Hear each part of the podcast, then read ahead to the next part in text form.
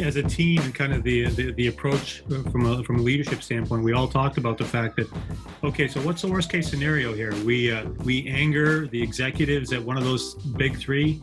So now Amazon's going to get uh, press for picking on the little guy. Okay, sign us up. You know, yeah.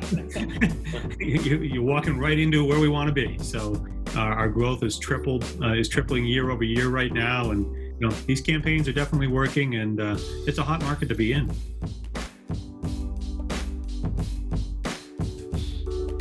Welcome to Talk West, where every episode we'll be diving into the latest topics and trends in advertising, marketing, design, and more.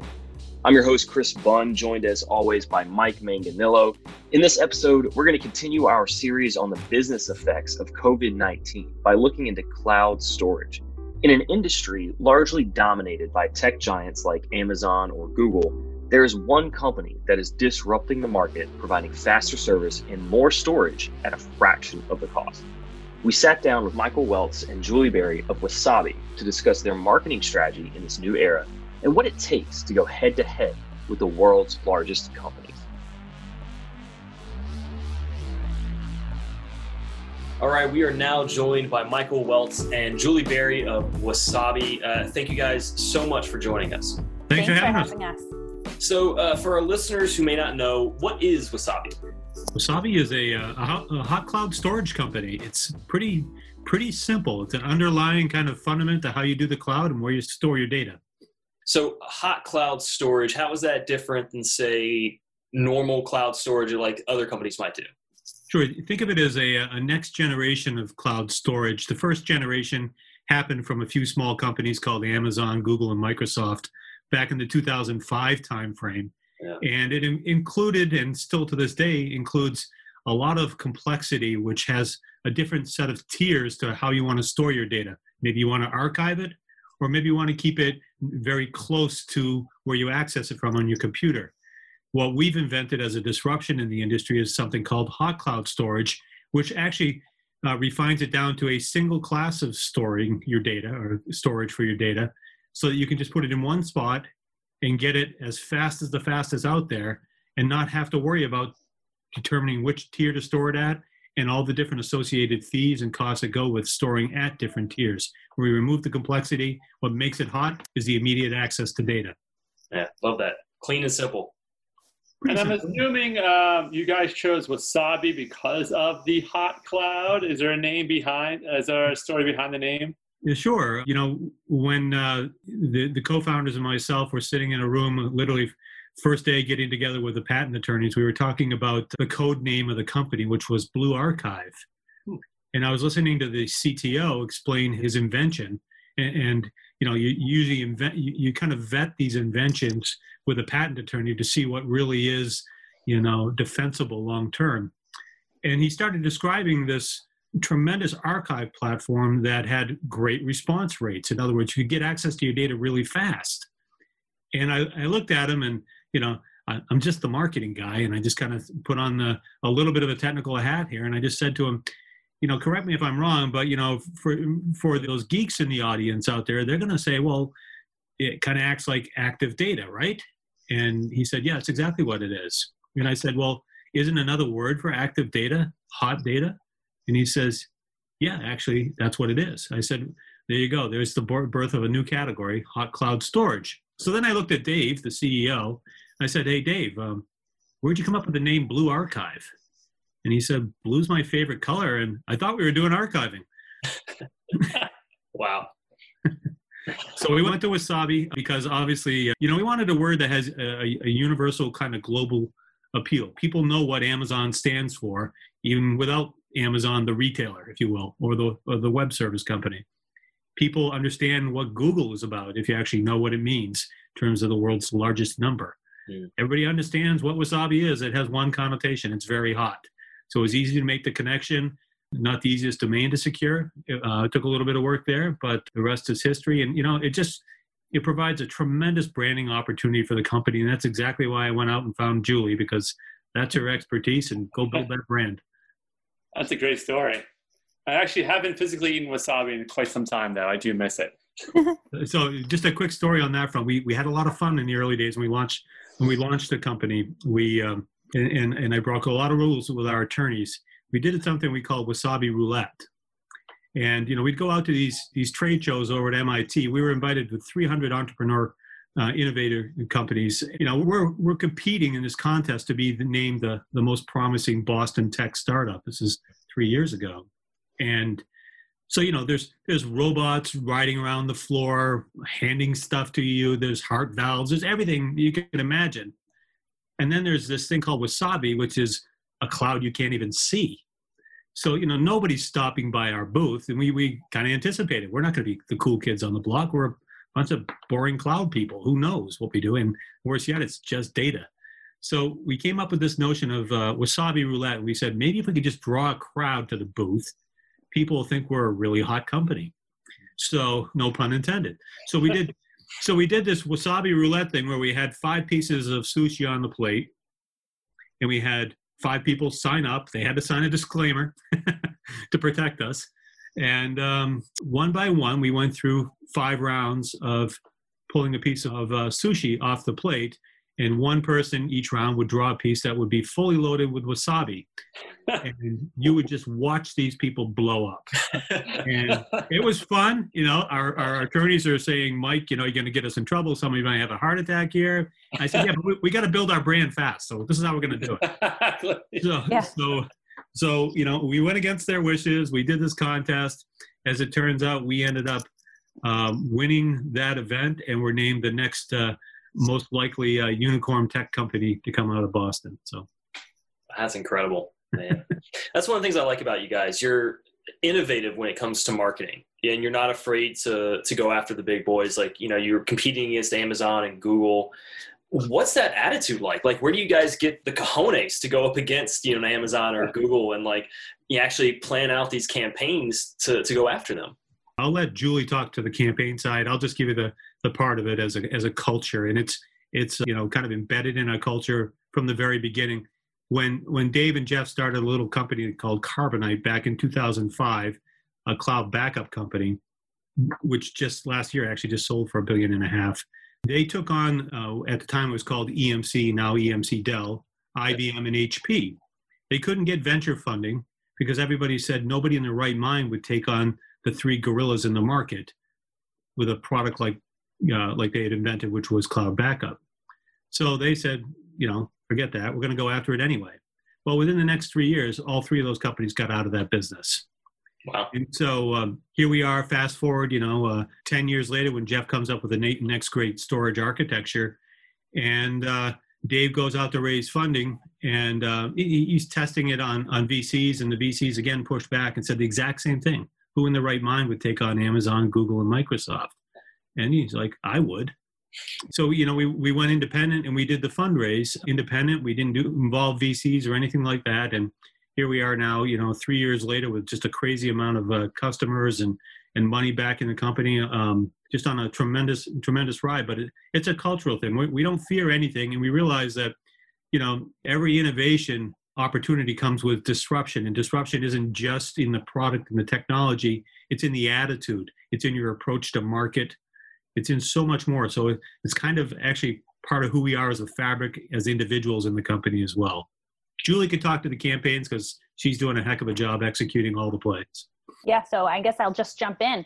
So what drew me to Wasabi, and my background is sort of uh, different, and I've I've got experience from luxury goods to consumer packaged goods, and you know Wasabi is my first venture in the tech space. And what really drew me to the tech space, which I, I found a little intimidating at first was just the very um, simple message of Wasabi, which is that it's hot cloud storage. It's one fifth the price of Amazon S3. It's faster than the competition, and there's no additional fees or hidden fees for egress or API requests. So it's it's literally a very simple message to get across. And By so, the way, did you notice how geeky she sounded right then? I know. Probably the most techie I'll ever sound. um, but anyway, that's that type of simple messaging and a singular product is like a marketer's dream. So, you know, when I when I first came on board, you know, and started talking to Mike, I love the mentality of a challenger brand. I love disruptive marketing. It's something that I'm very passionate about. And, you know, I loved the way that the wasabi marketing was completely taking jabs right at amazon and you know without without apology like just just hammering them. And i thought wow you know that takes a lot of guts for a small brand a startup to just start and come out swinging against amazon. And you know for me that was like I, I need to be a part of this company because this this is pretty cool. So initially you know we were looking at the next campaign that we wanted to do and there was a, a strong push to to really target the c suite. And you know something in my head said you know the c suite is a is a great opportunity to build thought leadership within and and and credibility with but really we want to go after the people that are making the decisions. The c suite aren't the people on the front lines and, and, doing the work and rolling up their sleeves and, and really digging into things. Like we need to get after the it decision makers because these are the guys that are, are, are researching um, different solutions um, and we need to get to them before they make the decision to actually migrate to the cloud because these are this is our biggest opportunity. But how can we get into their headspace? How can we cut through the clutter? You know there's a lot of ads out there you know touting why one solution is better than the other but really nobody was um, speaking directly to the it decision maker and speaking to them and i think one of the biggest challenges that it decision makers have in their you know respective businesses is that people don't know what they do people think that they fix computers, you know, or they're having trouble with their phone. They call, you know, the IT director. They don't understand that these guys are managing one of the company's most valued assets, which is their data. And so oftentimes these guys have a lot of really good ideas and they just can't get a seat at the table or get, you know, the respect that they deserve because people just don't understand what they do.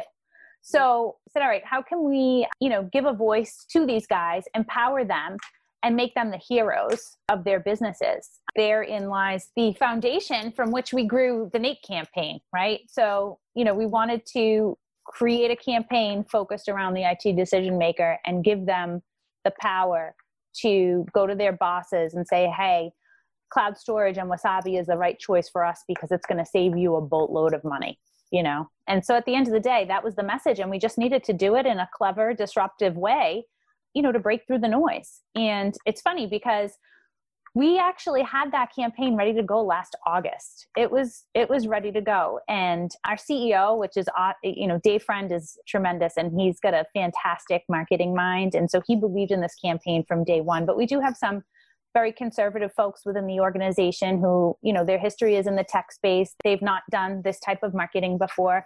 So we were a little concerned that they wouldn't really understand what we were looking to accomplish. And from a business perspective the timing just wasn't right for us to launch it for for you know a couple of different reasons you know whether it was you know product maturity or business maturity and the fact that we really wanted to focus on building our channel. That was really important that we get our channel off the ground and then give them ammunition to go after customers at the end of the day um, and so we sat on it for a while. I mean, literally from August, it was like burning a hole in my pocket, like a nice crisp hundred dollar bill.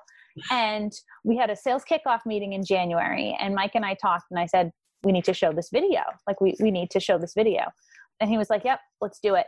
So during um, the marketing presentation, I showed the video to the sales and marketing team, and there were some ops guys in there and stuff like that. And I, I mean, when I tell you, like, people were like rolling laughing. It was a huge hit. Everyone's like when are we launching this? When are we launching this? This has to get out. People are going to love it. It you know. And then covid hit.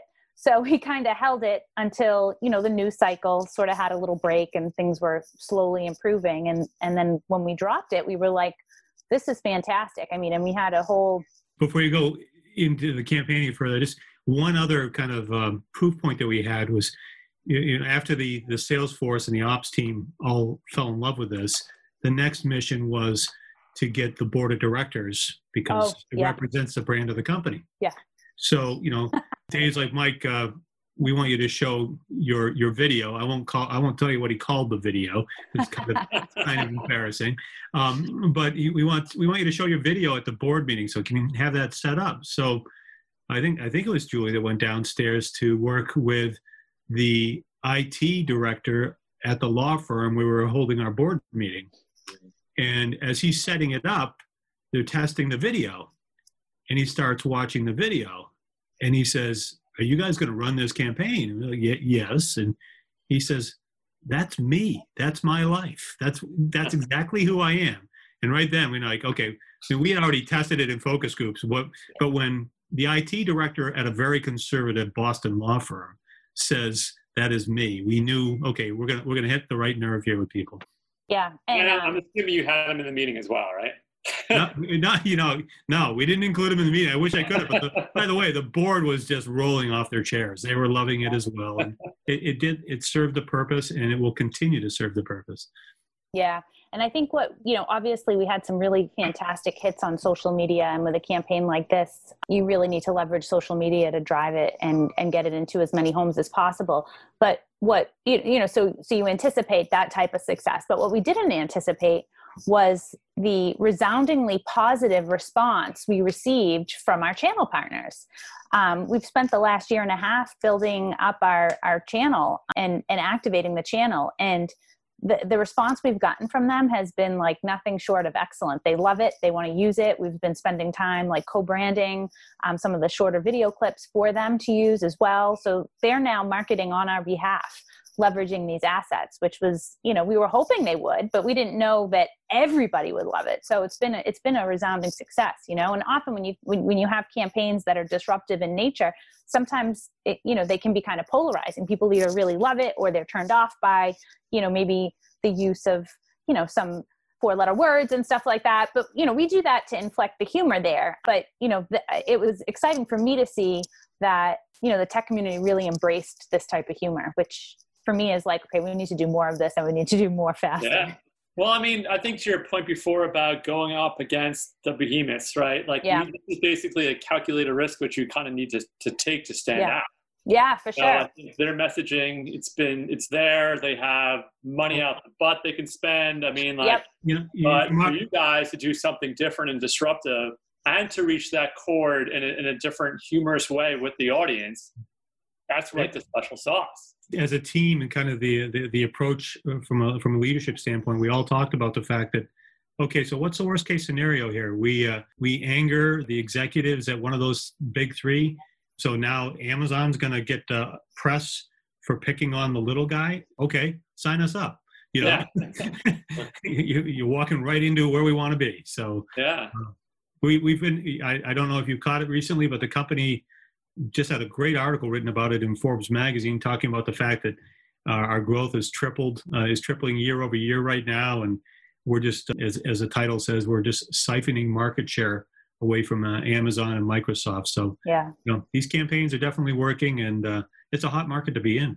Yeah. And I believe you won a couple of awards. Did you win one from um, a channel partner recently?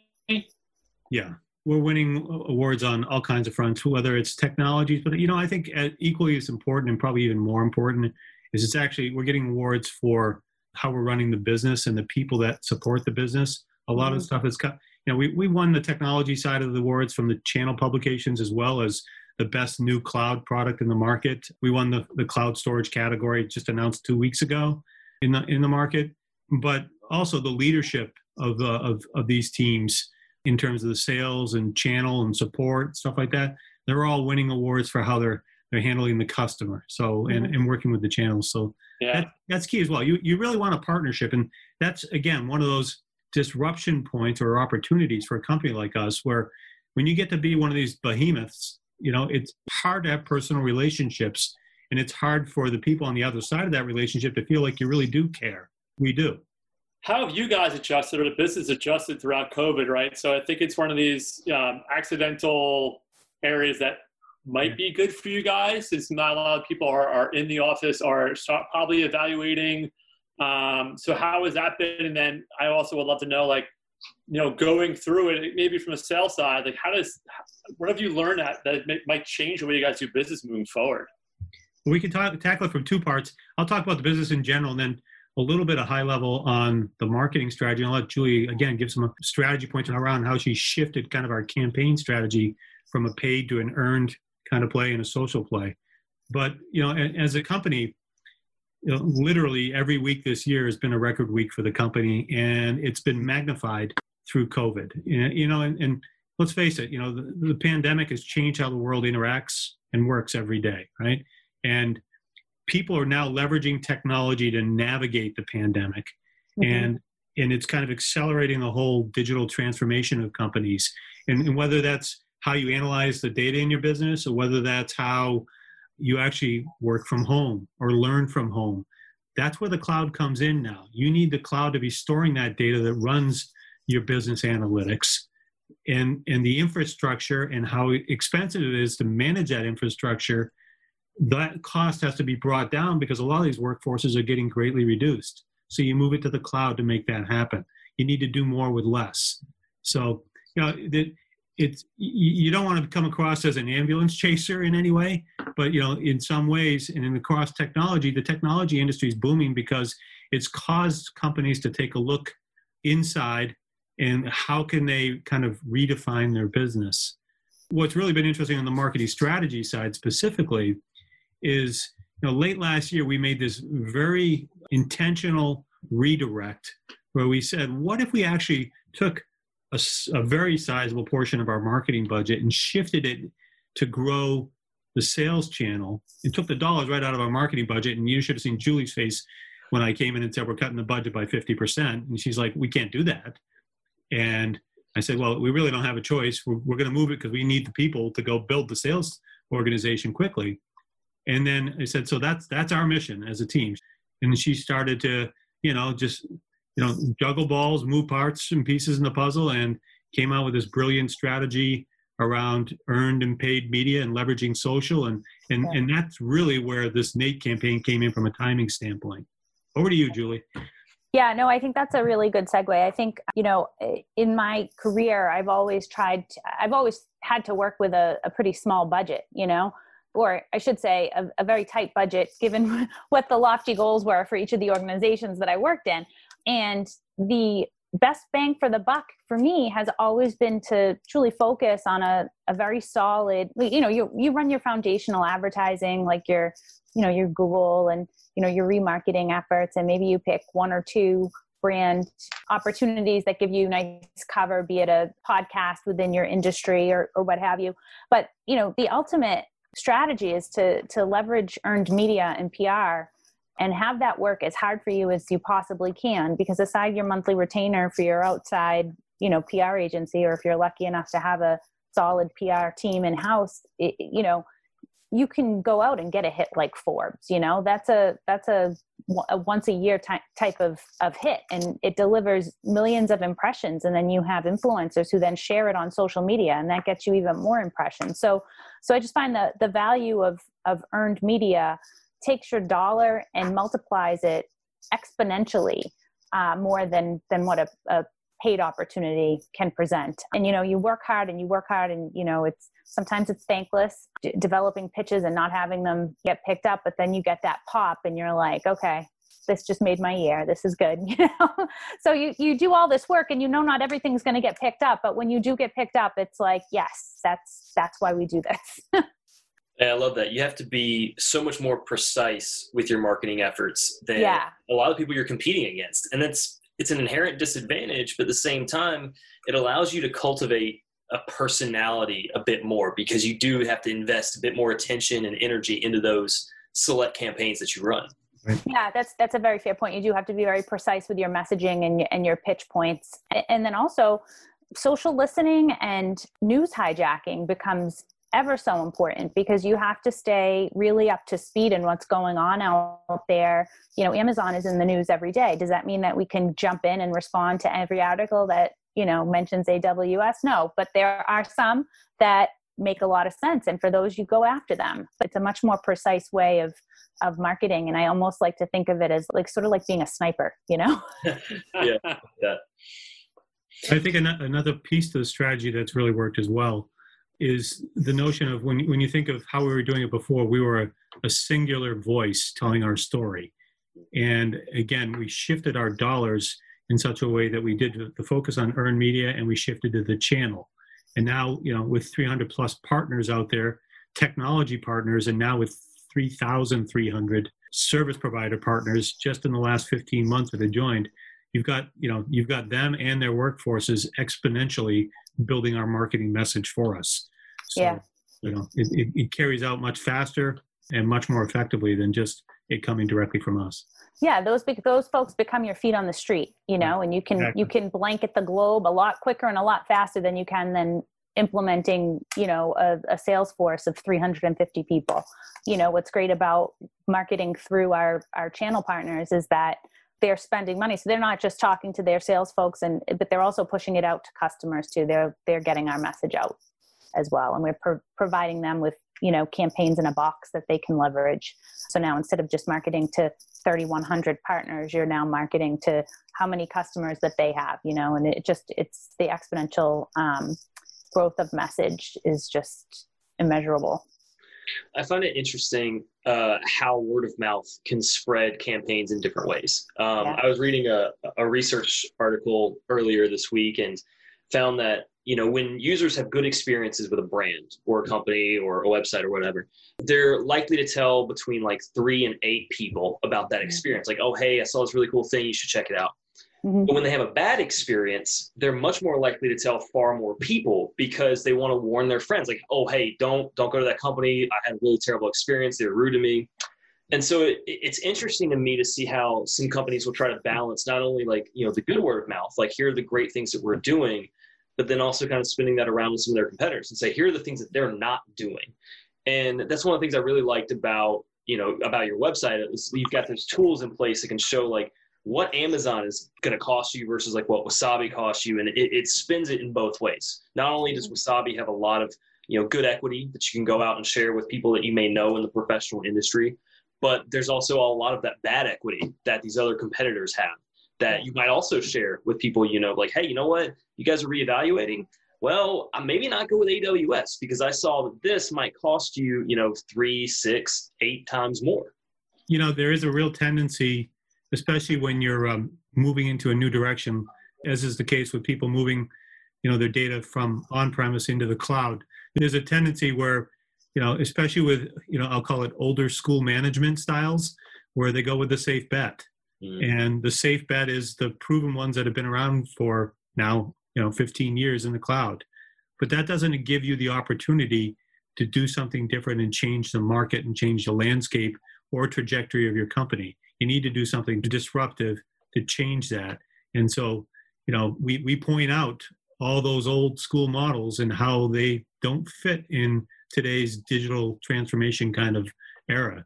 And um, it's, it's worked, it worked very well in our favor. Yeah, I'd like to add to that. One of the things we like to say, it's a little anecdote. We say, you know, you're not ever going to get fired for moving your data to Amazon, but you also won't get promoted. It's true.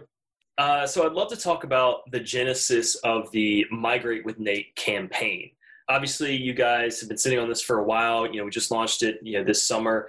Tell us a little bit about how that came about, and uh, you know why you synced up with Walk West to do this.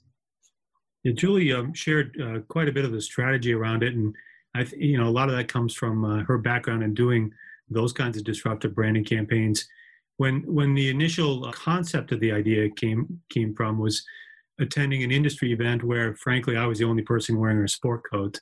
And I was surrounded by a bunch of people that certainly didn't look like me as an executive. And uh, I felt very out of place. And I finally went and met with the CIO of the conference who happened to actually wear a sport coat. So I'm like hey that guy will talk to me. And, I, and I told him what we were doing. And he he said well let me talk to some of our IT people IT people here. And I did and all of a sudden i noticed it was almost like a you know this this cult of technologists who as julie said they just felt underappreciated by by the c suite and they like we know the answers. We know what we need to do. Mm-hmm. and so when julie and i started talking about this we, we she already covered it. We, we said you know these guys can be the heroes for transforming these companies. We need to figure out a way to get this out there so that you know they can get their place in time because they're all sitting there saying hey you know i would just love to be heard. And not necessarily for the promotion i just want to have my voice heard but what the right thing to do is. And and this i think this, this is why the campaign has really taken off is like that is me. Yeah i think i think that's a really good point. And you know i had walked i had worked with walk west in um in my previous role at Velcro companies, we had been looking to run an anti generic campaign for the 21st century.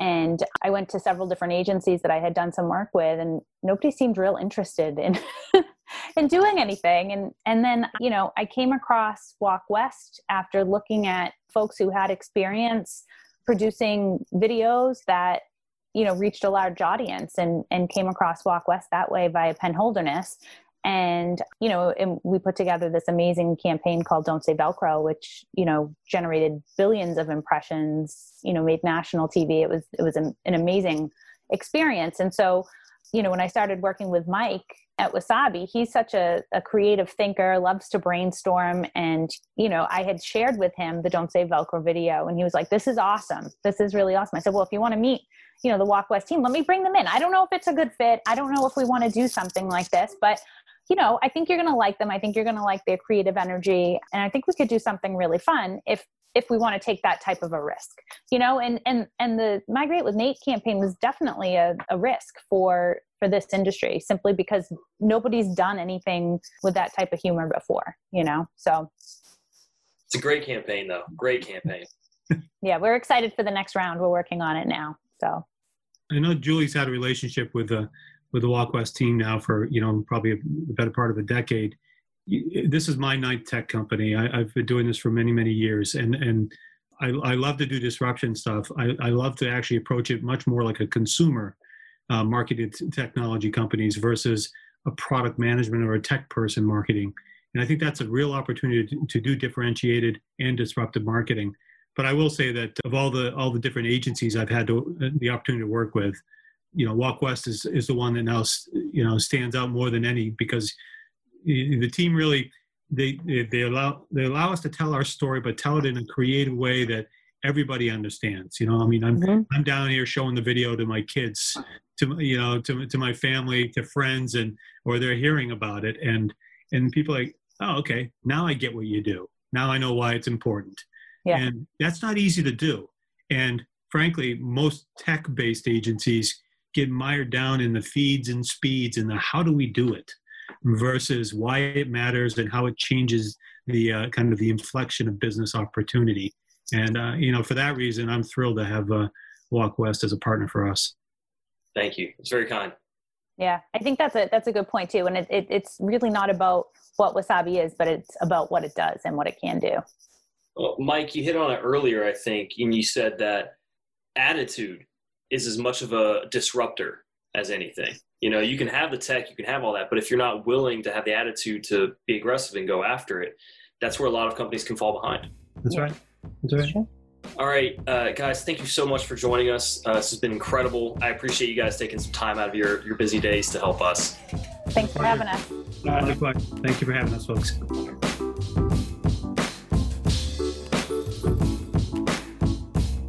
Thanks for listening. Please subscribe on Apple Podcasts or wherever you listen, and please rate and review us. Plus, you can follow Walk West on Facebook, Twitter, Instagram, and LinkedIn. We'll see you next time on the Talk West podcast.